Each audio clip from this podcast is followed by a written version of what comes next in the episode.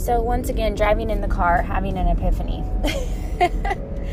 that I just had to record. Um, this is so good. So good. So, this is a flip in perspective of a situation from me driving that made me realize that we put ourselves in this situation in every single day life and how it applies to a lot of uh, me, myself, in so many times. So I'm sitting at a traffic light behind this truck and I'm not really paying attention. I'm putting on my mascara. I'm running late to teach class. And the truck in front of me starts to go and I just follow behind him. And I suddenly realize that I didn't even know if the light was green or not. Like, I have no idea if the light was green or not. I was not paying attention. I just saw the car in front of me move, and so I moved with it. And that realization got me thinking about how so often we follow behind blindly other people. You know, their life looks good, their their job looks awesome, their opportunity looks great, their you know, everything that they're saying is just like, "Oh, well, I want to do that or maybe I should try that." And we follow behind people blindly without any awareness or without paying attention to ourselves.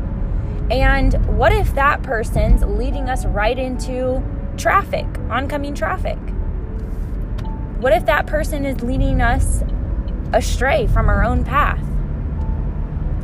It's so important that we follow our own inner guidance system. And yes, other people can leave clues along the way, which leads me to my next point, which is at the very next traffic light before I started to record this, something else happened that applies to this whole situation, which was that I was facing the traffic light in a way that the sun was directly in my eyes and I could not see whether the light was red or green. And I needed the person next to me. So it wasn't that I wasn't paying attention, I was looking ahead, I was trying to see it, and I knew I needed to go forward and I knew I needed to go under this light.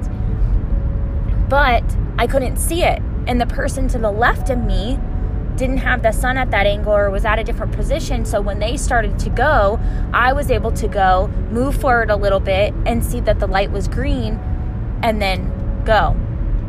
But the difference between the two, both were leading the same direction that I thought I needed to go. But the difference is one, I wasn't even paying attention, I was just following.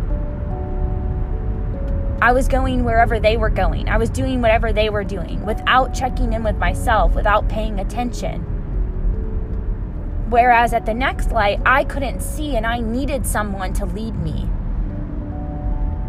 Damn, that's so powerful. So check in with yourself today. Are you playing follow the leader blindly, hoping that somebody else has your answer?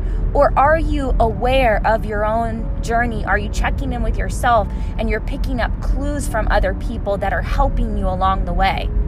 There's a huge difference between the two. And I think it's really, really easy to get caught up in the first one I have so been there so many times, just following other people, doing what they do, trying it out, you know, not really stopping to ask myself, like, does this just look good for them? And that's the other thing that you have to ask yourself is like, something that's making someone else happy might not make you happy. I wouldn't be happy or fulfilled doing a lot of things that make other people happy and feel fulfilled. I had to go on that journey for myself. So be careful of shiny object syndrome, but also always, always that making that practice of checking in with yourself. That's the the tool that you have that can tell you yes or no. Just some awareness for you this morning. Don't play follow the leader pick up clues from other people, allow them to shine their light, and, and know that they will give clues and signs along the way, but they're ultimately not, it's not their job to lead you down your own path. It's yours.